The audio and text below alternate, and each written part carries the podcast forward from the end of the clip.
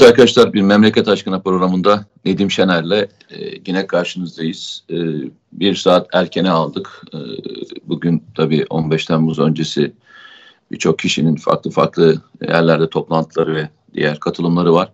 Bu nedenle kusura bakmayın. Hani e, normal saatimiz olan on ikiden bir saat önceye sizin karşınıza geldik. E, İnşallah herkesin haberi vardır. E, burada bizimle beraberdir. Bugün istersen e, Nedim önce şeyle başlayayım. E, arkadaşların selamlarıyla başlayayım. Teşekkürler. E, isi, isim merhaba demiş. E, ondan sonra e, Nagihan Abanoz, Leyla Nohar, İsmail Gökçe, Musa Üstün, Özcan Şahin, Tahir Aydın, İbrahim Özkurt, e, Muharrem Yazıcı, Leyla Göktaş, Ufuk Ufuk, e, Eco Fresh, Ee, Müyesser Öztürk, Hakan Meriç, Kızıl Elmanca Vatan e, yazısı olan bir arkadaşım, Mete Se, Leyla Nohar, hepsi e, selam etmişler e, hem bizlere hem birbirlerine. E, o yüzden de hepsine aleyküm selam diyelim, evet. Merhaba diyelim arkadaşlara.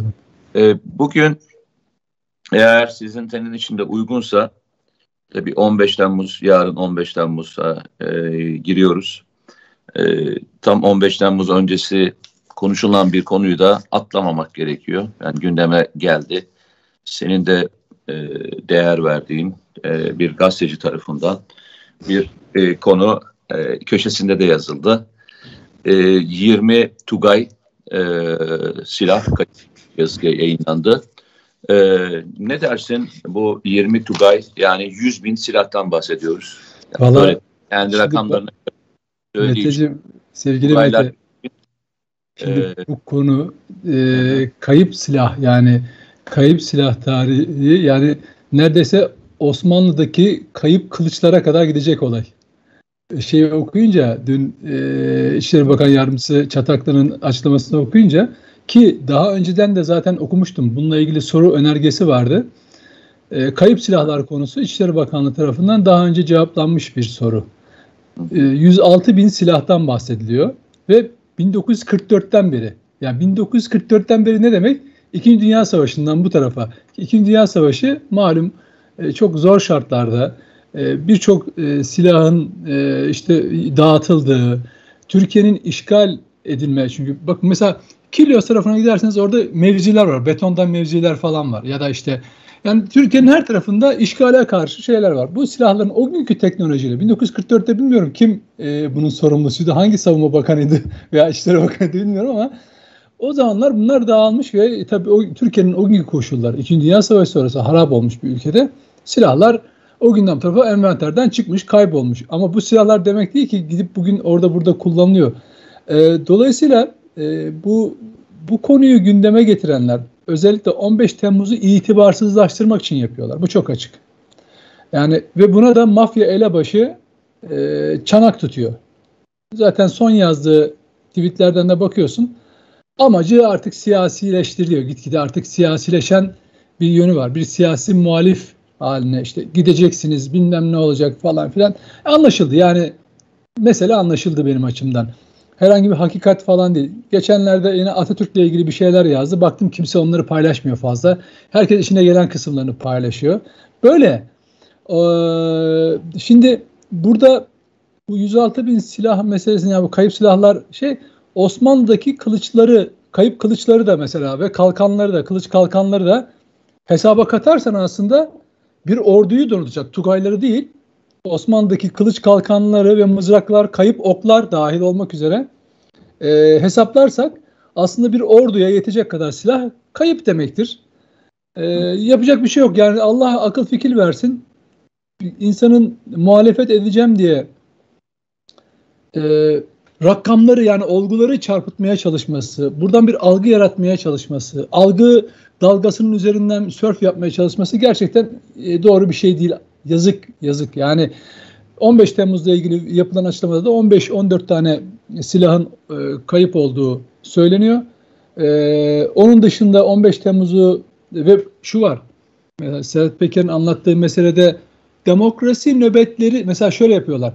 on beş Temmuz gecesi işte şu kadar insanın ö, e, öldü, öldürüldü. Ee, işte bu kayıp silahlar kullanıldı havası yaratmaya çalışıyorlar. Ya bari çok itibar ettiğiniz mafya elebaşını doğru dinleyin. Adam diyor ki demokrasi nöbetleri sırasında böyle böyle bir olay olduğunu iddia ediyor. Yani darbe gecesinden bahsetmiyoruz. Hangi aklı evvelse o, bunu yapan doğruysa eğer Sedat Peker'in iddiası, bir takım böyle bir kutu e, silah e, bir arabadan bir arabaya nakledilip de o da dağıtıldıysa bu nasıl bir akıl, nasıl bir zekadır ben anlamıyorum. Çünkü devlet olup olmadığından da emin değilim. Çünkü devletin e, yani yani şöyle diyelim, demokrasinin o gece yani demo, daha sonraki demokrasi nöbetlerinde demokrasinin kurtulması için bir kutu Kaleşnikov'a ihtiyacı yok.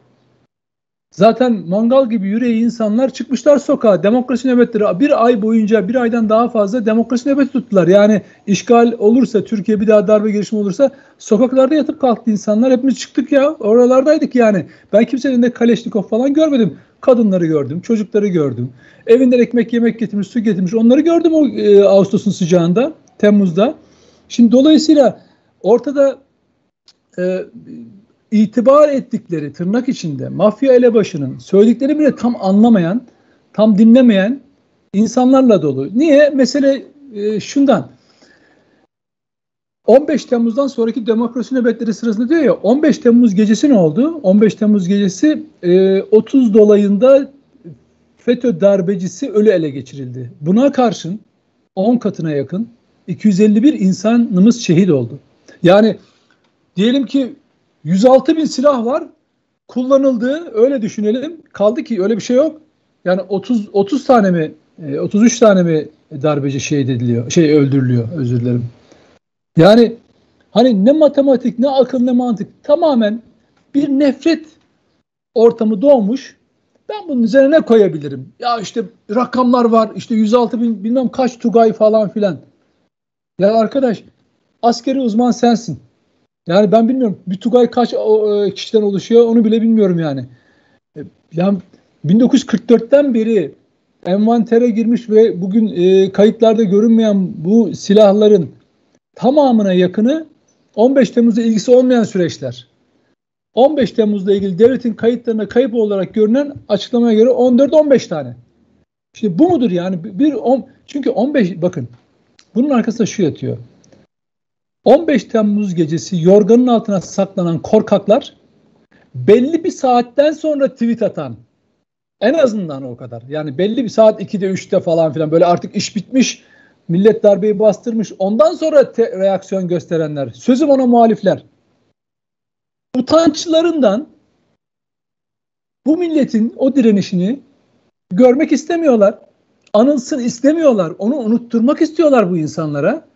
O yüzden de itibarsızlaştırmaları gerekiyor ve bu FETÖ'cülerin daha ilk günden başladığı bir kampanya bu beşinci yılında bunlara sirayet etti. Bir mafya elebaşıyla beraber, söyledikleriyle beraber on beş Temmuz'u lekelemek için ellerinden geleni yapıyorlar.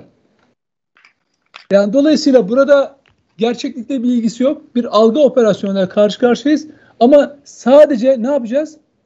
Gülüp geçeceğiz, hakikati söyleyeceğiz Mete. Şimdi Ee, İçişleri Bakanı Yardımcısının açıklaması e, netti. Aslında buradaki e, kayıp olan malzeme devlete ait olan malzeme değil. Şahıslara ait olan e, kayıp silahlardan bahsediliyor. O rakamın toplamı şahıslara ait olan silahlar Nedim. Ha, yani, bu e, kırk dört'ten beri olan. bin dokuz yüz kırk dört'ten beri bugüne kadarki olan e, silahlar. Yani hangi silahlar bunlar? İşte ruhsatlı av tüfekleri, işte e, normal e, tabanca, bulundurma, taşıma gibi verilen silahların, işte bazen beylik tabancası diye verilen tabancaların, hani vardır ya emekli evet. Olursun beylik tabancasıyla falan gidersin. O tabancaların e, dan toplam kayıp olan, işte bazısı çalınıyor. Mete, bir örnek verebilir miyim? İzin evet. Verirsen. Ben on iki Eylül darbe girişimi sırasında Ee, çocuğum on iki on üç yaşlarındayım. Bir haber geldi kaymakamlıktan, silahlar toplanacak diye. Bizim de köy tabii, herkeste av tüfeği var. Öyle ruhsat falan filan da yok. Yani öyle şimdi tezkere veriyorlar ya, öyle bir şey de yok. Herkesin duvarında, evinin duvarında, o filmlerde vardır ya, öyle tü, av tüfeği ve mermiler asılıdır. Yani hiç ellenmez. Biz de öyle bakarız onlara falan. Toplanacak falan. Ben böyle bir içim burkuldu, tamam mı? Yani nasıl toplanacak falan filan. Sonra gerçekten bir kamyonet geldi. İşte herkes elindeki yazdı yazdı verdi. Üzerine bir şey bir kağıt iliştirdiler. Her, e, bazıları vermediler biliyor musun? Şöyle vermediler.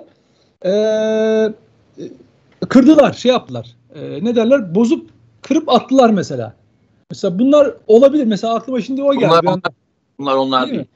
Yok değil. Bunlar e, bunlar devletin e, dev, şimdi şöyle seni sana zimmetli bir şey varsa ha, o şekilde kaybolduğunda devlete bildiriyorsun. Yani hmm. ilgili birime bildirmek zorundasın. Diyorsun ki bana verdiğiniz tabancayı çaldırdım, kaybettim, bulamıyorum diyorsun ve bir evrak gönderiyorsun.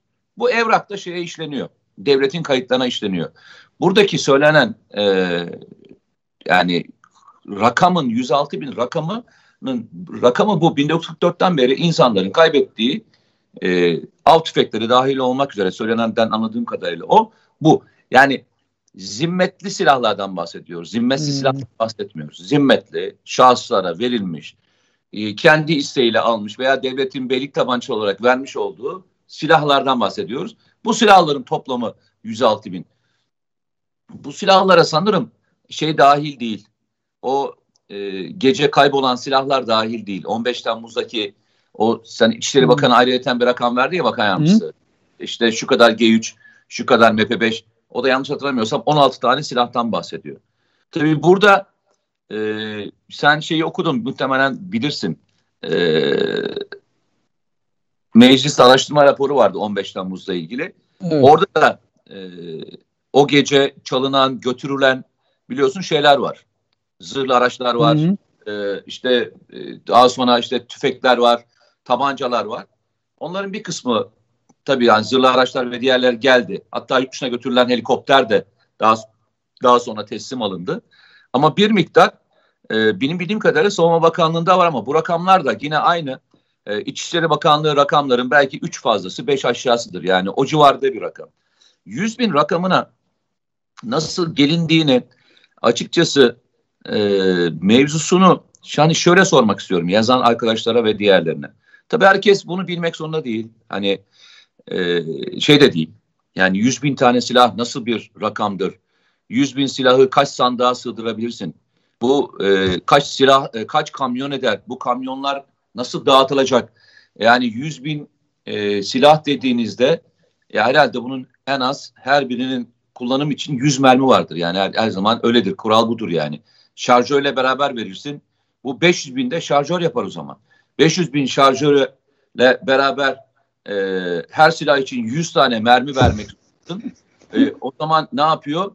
bir milyon on milyon mermi dağıtılmış olması lazım. Yani rakamlara baktığınızda rakamlar ama muazzam. Mete şu, şu olamaz mı?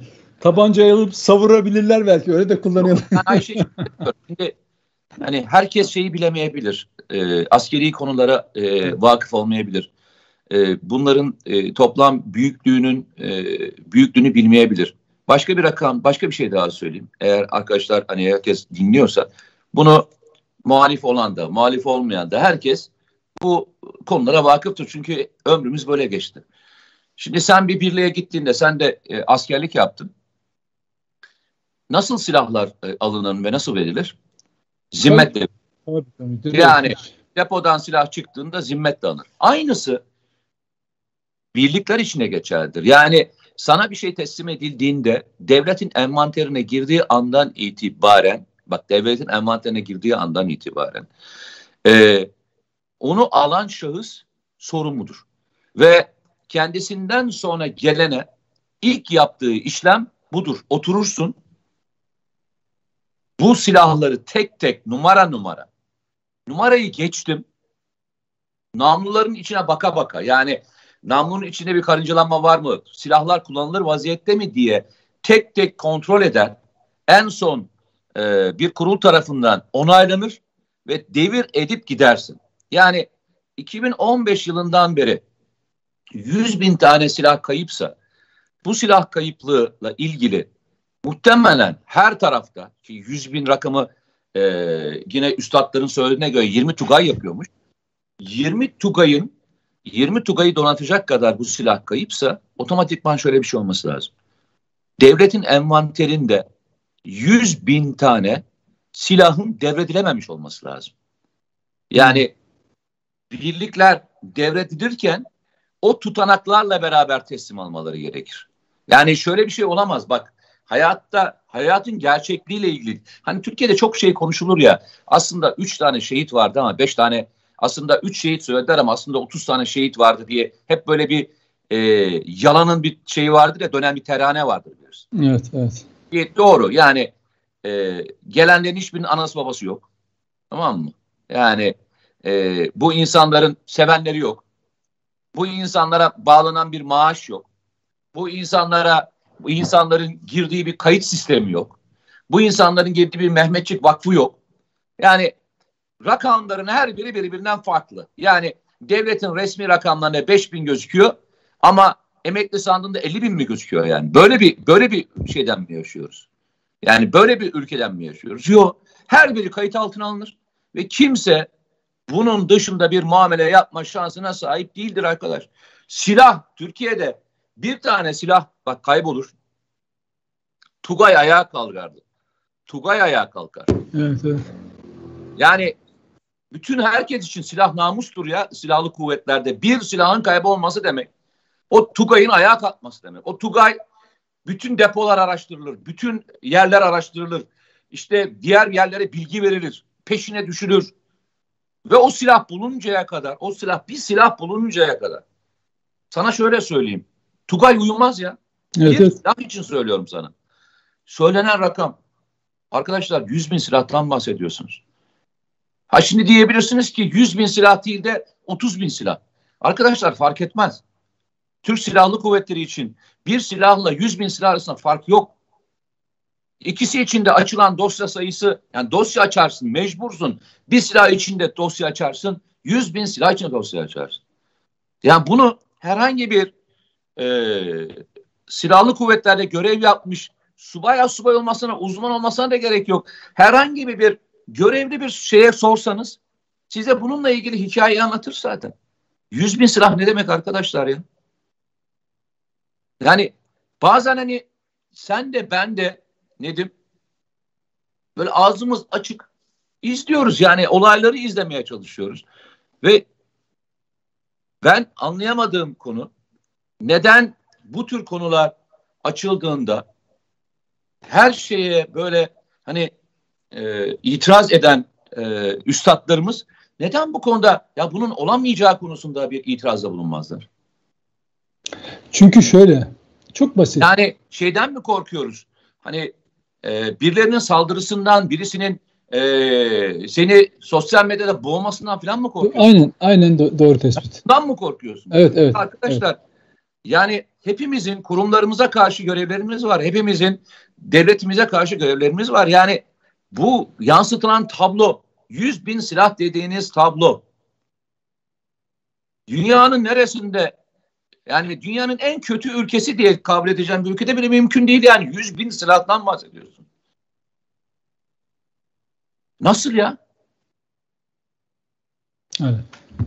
Çünkü yani şeyi bırakalım. Kurumlara, insanlara karşı sorumluluklar falan. Aynaya baktığınız zaman hakikate karşı sorumluluğunuz bunu gerektirirken bütün askeri yıllarca size de hizmet, şey vermiş, rütbe vermiş, hayat vermiş, e, ordunuzun izzeti şerefi için, e, ülkenizin e, şerefi için bir hakikati dillendirmekten korkuyorlar. Yani bir tek hakikati, o da senin verdiğin gibi yüz altı bin silah, bin dokuz yüz kırk dört'ten iki bin on yedi'ye kadar sivil vatandaşlara ait kayıp olan silahlardır. on beş Temmuz'da evet, ait değil.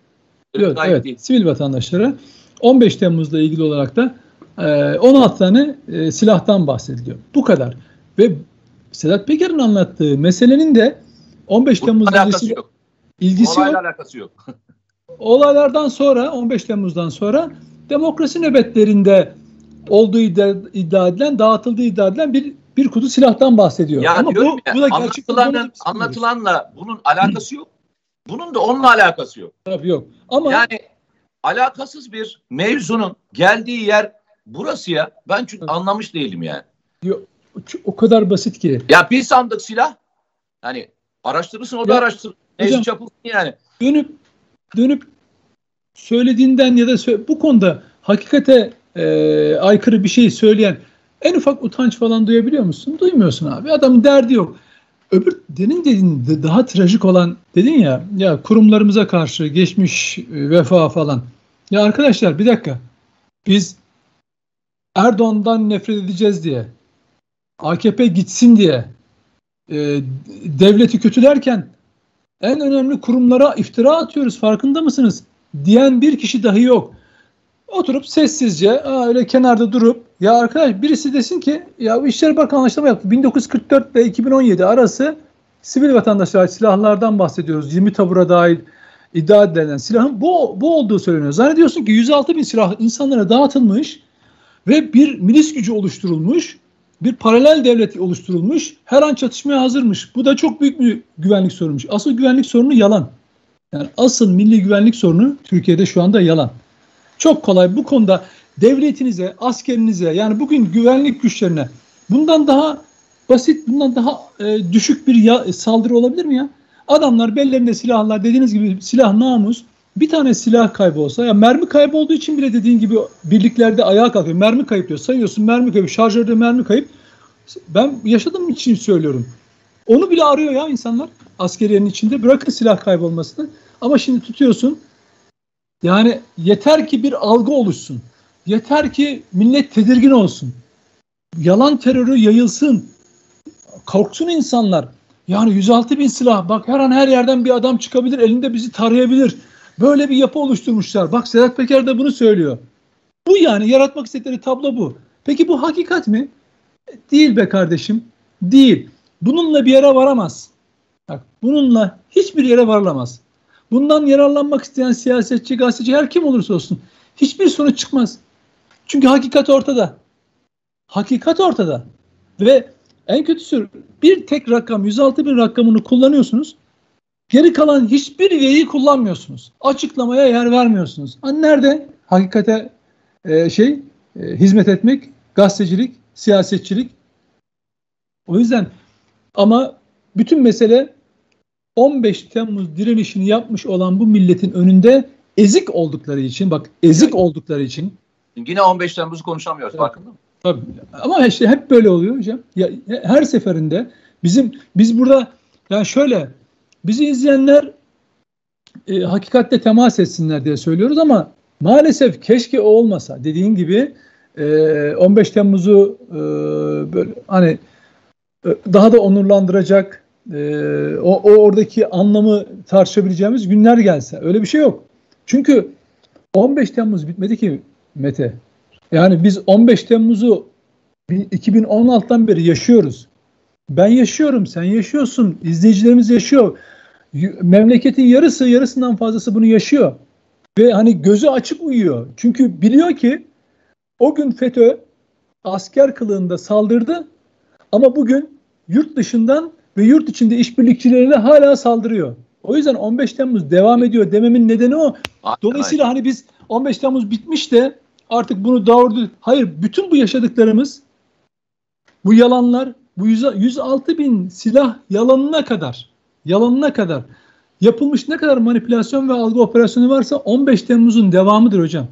Çünkü on beş Temmuz'un hedefi bir iktidarı devirmekti. Bugün de iktidarı hakikat, bak ha, muhalefet etmekten bahsetmiyorum. Muhalefet edebilirsiniz hakikate yolculuk için. Sen gerçeği söylersin, iktidar bundan beslenir. Beslenmez fark etmez, önemli olan milletin kararıdır. Ama sadece ve sadece yalanla, algıyla ben bu işi yapacağım kardeşim, o olmasa da ben dolduracağım bu algının altını diye uğraşıyorsan bu on beş Temmuz'la beraber aynı aynı mantıktır. O gün silahlı terör örgütü bir kalkışmaya girişti. Sonra sivil unsurları hala yalanları söylüyor. Onların yalanları başka ağızlarda gitgide yayılıyor ve biz bir anlamda onun etkilerini yaşıyoruz. Dolayısıyla haklısın. Evet, on beş Temmuz'u konuşamıyoruz. Çünkü daha on beş Temmuz'dayız ondan. Peki. Şimdi arkadaşlardan bir tanesi Fatih E. şey demiş. Ali Türkşen, S A T komutanlığının silahlarının tüm silahlarının kayıp olduğunu söyledi.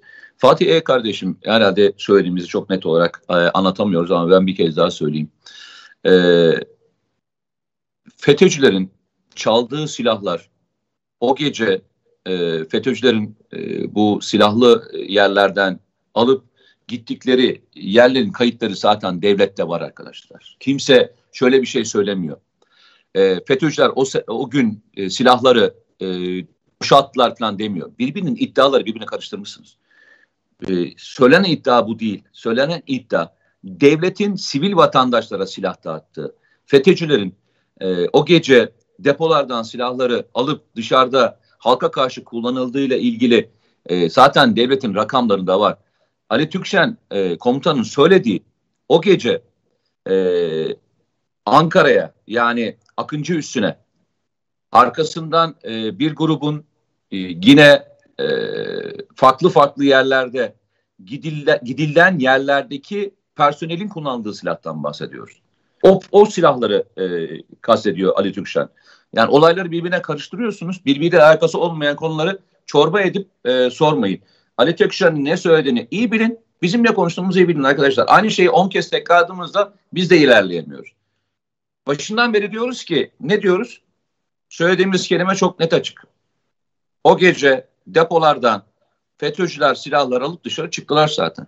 Devletin kayıtlarında var ve bunları İçişleri Bakanlığı da, Savunma Bakanlığı, demin o yüzden söyledim Nedim Şener'e. on beş Temmuz darbe girişimi sonrasında devletin depolarından FETÖ'ler tarafından dışarı çıkartılan silahlarla ilgili kayıtlar var. Hatta orada zırhlı araçların kaçı dışarı çıktığı, helikopterlerin kaçı kullanıldığı, kaç zırhlı araç kullanılana kadar bütün dokümanlar var. Yani isteyen oradan açıp e, bütün e, silah envanterini orada görebilir. Birbirine karıştırıyorsunuz. İddia o değil. İddia başka bir şey. İddia başka bir şey.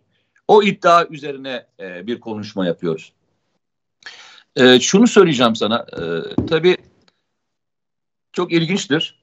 E, biz burada on beş Temmuz'la ilgili e, konuşmaya çalışırken tabii e, darbeciler, Ee, öyle söyleyeyim.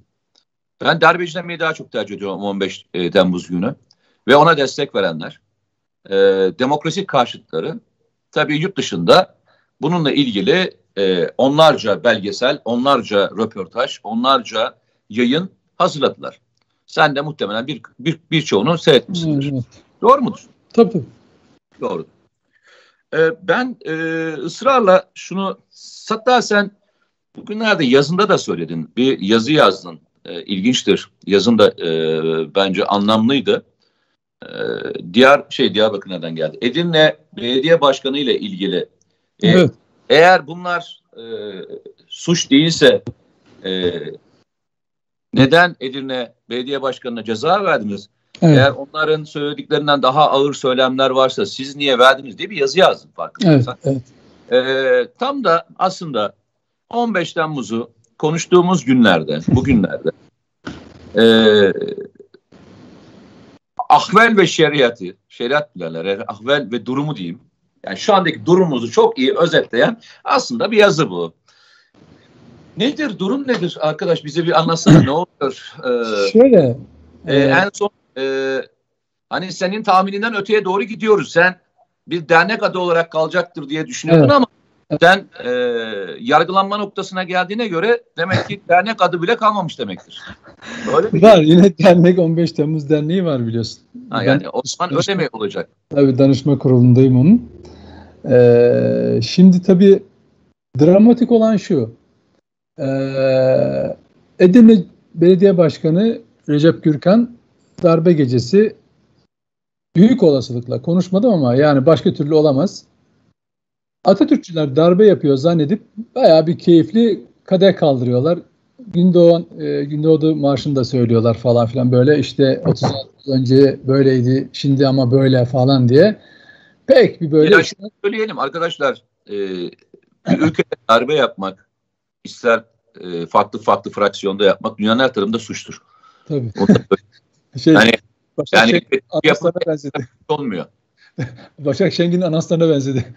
Tütün sağlığa zararlıdır diyor. Yok yok, ama yok, şöyle bir şey oluşuyor çünkü zaman zaman şöyle bir şey oluşuyor. Hani e, darbenin kimden geldiğine göre pozisyon alan insanlar var çünkü. Evet. Evet. Yani darbe evet. dünyanın her tarafında suçtur. Evet. Ve sonuçları herkes için çok ağır olmuştur. Evet. Ama şöyle, tabii öyle olmuştur. Bazen de darbeciler de hakikaten yargılanmıştır. Var bunun, bizde de başka dışarıda şeyleri var. Ee, ama Türkiye tarihinde e, bastırmış bir darbe olmadığı için muhtıralara bile yirmi yedi Nisan hariç olmak üzere e, etkili bir cevap verilmediğinden dolayı Türk demokrasi tarihi böyle şekillendi.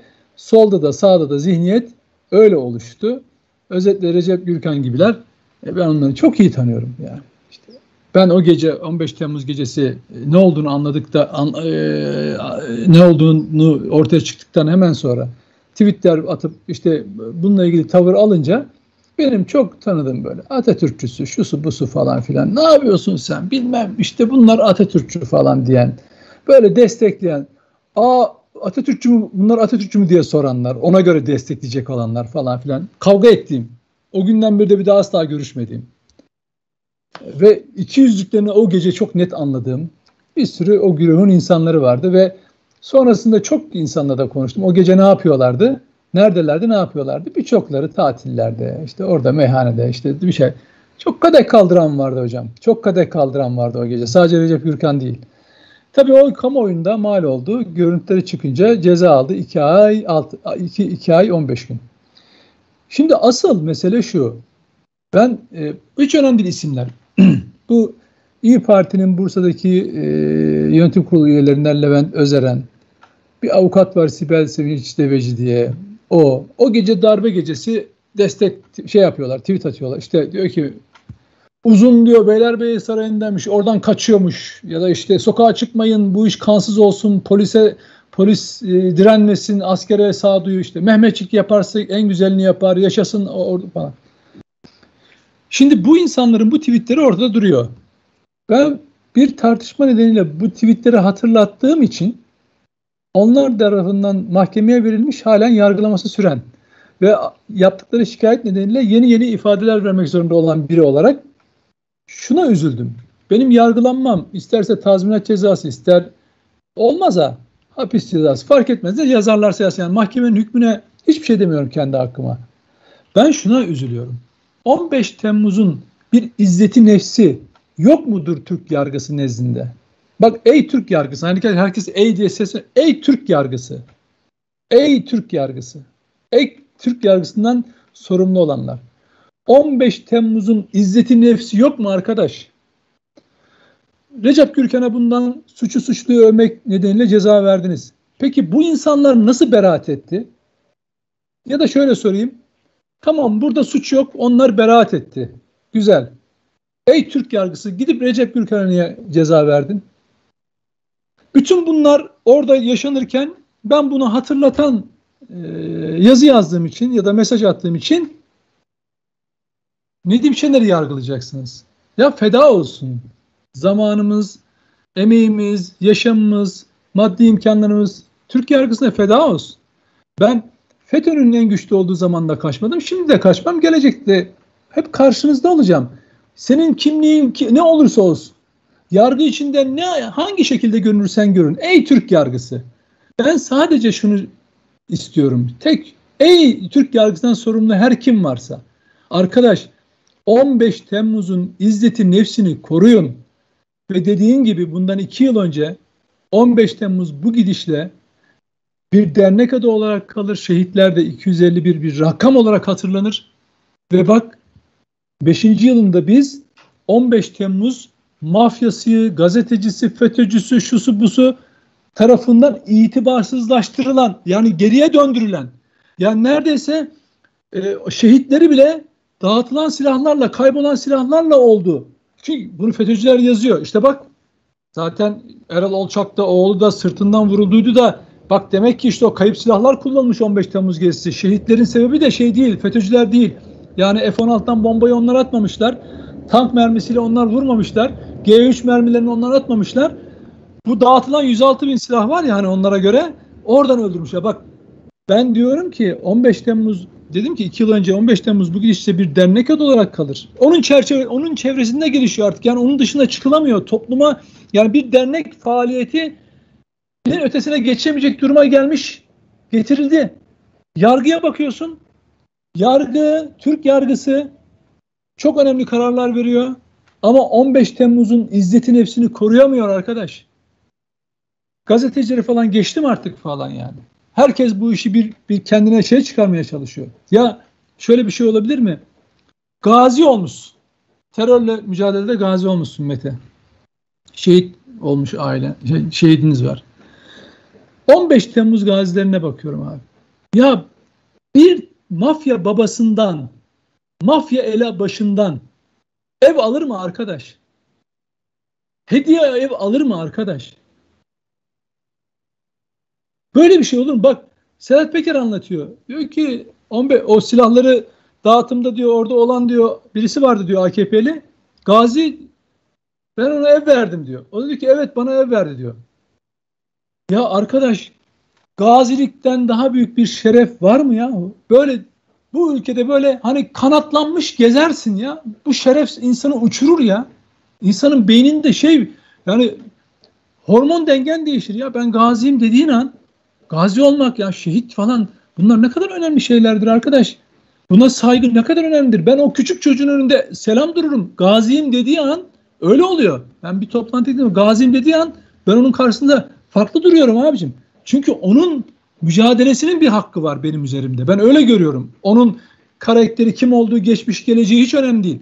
Ben onun o o geceki mücadelesi, o duruşuna saygı duyuyorum ya. Ya sen gidiyorsun mafya babasıyla fotoğraf çektiriyorsun. Kimileri var? Devlet para topladı, dağıtmıyor bize. Ya gaziliği bu kadar ayağa düşürmeyin. Ben kurban olayım P K K ile terörle mücadele ederken şehit olanlara zaten minnetimi ödeyemem. Onların gazilikleri, vücutlarının parçaları yok. Başının yarısı yok. Kolu yok, bacağı yok. Abi tek bir ses çıkarmıyorlar ve vakurla, onun uzuvları belki yok ama bir bütün olarak abide gibi karşımda duruyorlar ve ben onlara selam duruyorum abi. Yahu şu hale bak, on beş Temmuz gazisim diyorsun, mafya elebaşından ev kabul ediyorsun yahu. Ev kabul. Ya bu devlet ne vermedi sana?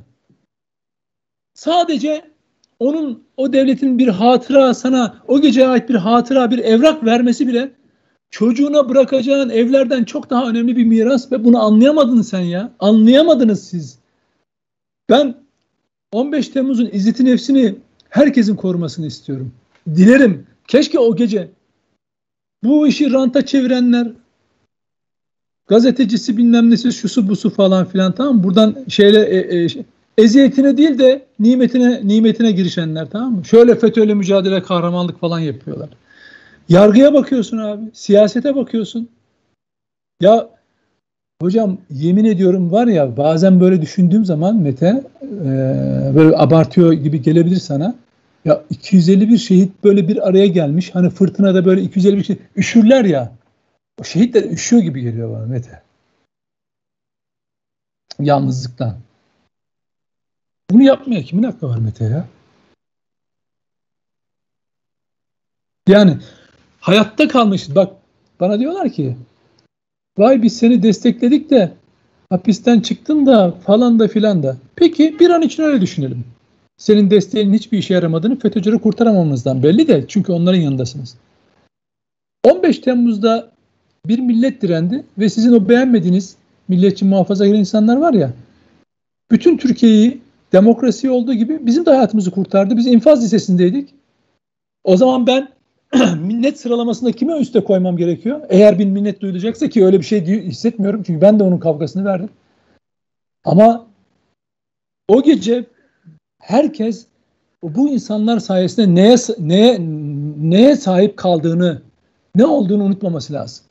Ama bakıyorsunuz arkadaş, bir gürültü, havai fişekler, bir bağırtı, bir çağırtı, bir gösteri. Peki on beş Temmuz'u ben diyorum ya, o darbeye destek verenler on yedi Temmuz iki bin on altı yılını üç yüz altmış dört gün gibi yaşıyorlar. üç yüz altmış dört gün gibi yaşıyorlar. Çünkü on beş Temmuz iki bin on altı onların takviminde yok. Öyle bir gece yaşanmadı. Ben işte on beş Temmuz'un mücadelesini verdiğini söyleyip de işte böyle bunu oradan buradan ranta çevirmeye çalışan, üç kuruş paranın peşine düşenlere veya yargıya, ya siyasete, bürokrasiye, acaba onlar üç yüz altmış beş bin olarak hatırlıyorlar mı iki bin on altıyı? Yani o geceyi hatırlıyorlar mı? Hayır. Görüyorum. Silmek istiyorlar. Bunu konuşmak istemiyorlar. Bu unutulsun istiyorlar. Zaten öyle olduğu için unutuluyor Mete. Düşmanlar elbette bu algıyı yapacaktır. Hatta düşmanların bu konudaki algı operasyonları konuyu hatırlattığı için tartışmayı canlı tutuyor. Asıl mesele içeride, yani FETÖ'yle mücadele ediyormuş, on beş Temmuz önemliymiş gibi yapanların üç yüz altmış dört gün hiç konuşmaması bu konuda. Ama o gün geldiğinde de tören alanlarında boy göstermeleri. Ben protokolden bahsediyorum. Bu işin protokolünden bahsediyorum. Mücadeleyi veren halkından bahsetmiyorum. Ter döken, can verenden bahsetmiyorum. Yanlış anlamasınlar. Millet, Türk milletinden bahsetmiyorum. Ben bunun rantını çevirenlerden bahsediyorum. Bu on beş Temmuz mücadelesini bir leş mafya babasının ağzına düşürenlere söylüyorum. Ona ona da söylüyorum. Tutup da bir gaziye, peki şunu sormak lazım. Sen o gaziye o evi verdin. Sormadı mı gazi? Baba sen ne iş yapıyorsun da bu evi veriyorsun bana? Yani hangi parayla kazandın? Helal parayla mı kazandın? Ona ev, araba vermiş, ona ev vermiş bilmem. Ya senin kazancın nereden abi? Oraya şey göndermiş, eşya göndermiş, buna yardım etmiş. Nereden? Senin paran nereden geliyor? Sigorta kaydın var mı kardeşim senin? Maaşın var mı? Düzenli veya bir yerden maaş mı alıyorsun sen? Nasıl oluyor bu işler? Hiç sordun mu? Hayır, kimse soramaz ona. Bir de şunu sorsun, sorsaydı. Ya hocam sen bu evi bana veriyorsun da iki bin yüz doksan üç tane gazimiz var. Onlara veriyor musun? Yani madem böyle bir kampanya yaptın, neden beni seçtin? Neden bana veriyorsun? Çünkü A K P'nin gençlik kollarında. Yani işte mafya adamı alır kucağına öyle hapseder hocam. Ondan fotoğraf çektirir. Bundan fotoğraf... Hatırlıyor musun? Fethullahçı terör örgütünün elebaşı Pensilvanya'ya giden herkesi böyle tesbih gibi dizip fotoğraf çektiriyor. Ondan sonra zamanı geldiği zaman pat pat pat yayınlıyor. Aynısı işte. Mafya elebaşı gitmiş onun yanında sırıtıyor. Kasılıya bilmem ne yapıyor. Bunlar da bunu bir, bir şey zannediyorlar. Ya bir mafya yahu mafya kardeşim. Bunun e, ilerisi gerisi falan yok. Bundan fotoğraf çektiriyor. Bak adam ne yapmış? Hepsinin arşivini tutmuş. İçeride de işbirlikçileri var. Elemanları var. Lojistiğini de sağlıyor. Görüntüler mörüntüler gönderiliyor. Canı, canı kimi isterse fotoğrafını çıkarıyor. E, fotoğrafı olanlar da ondan selamı olanlar dahil olmak üzere uykusuz geceler geçiriyorlar tabii. Ondan sonra lafı etmek de bize düşüyor maalesef bu işlerde. Peki. Ee, arkadaşlar yarın on beş Temmuz. Ee, on beş Temmuz'un ilk yıl dönümüydü. İlk yıl dönümünde e, o geceyi e, hiç unutmuyorum. E, o şeyin üzerinde Şehitler Köprüsü'nün üzerindeki o geceki töreni hiç unutmuyorum. Katılımı da unutmuyorum. İnsanların nasıl akın akın sel olarak aktığını da unutmuyorum. Ben hala gönlünüzde o akın akın selin devam ettiğini düşünüyorum. Ee, hepimizin demin söylediği gibi e, hani adalete sesleniyorum.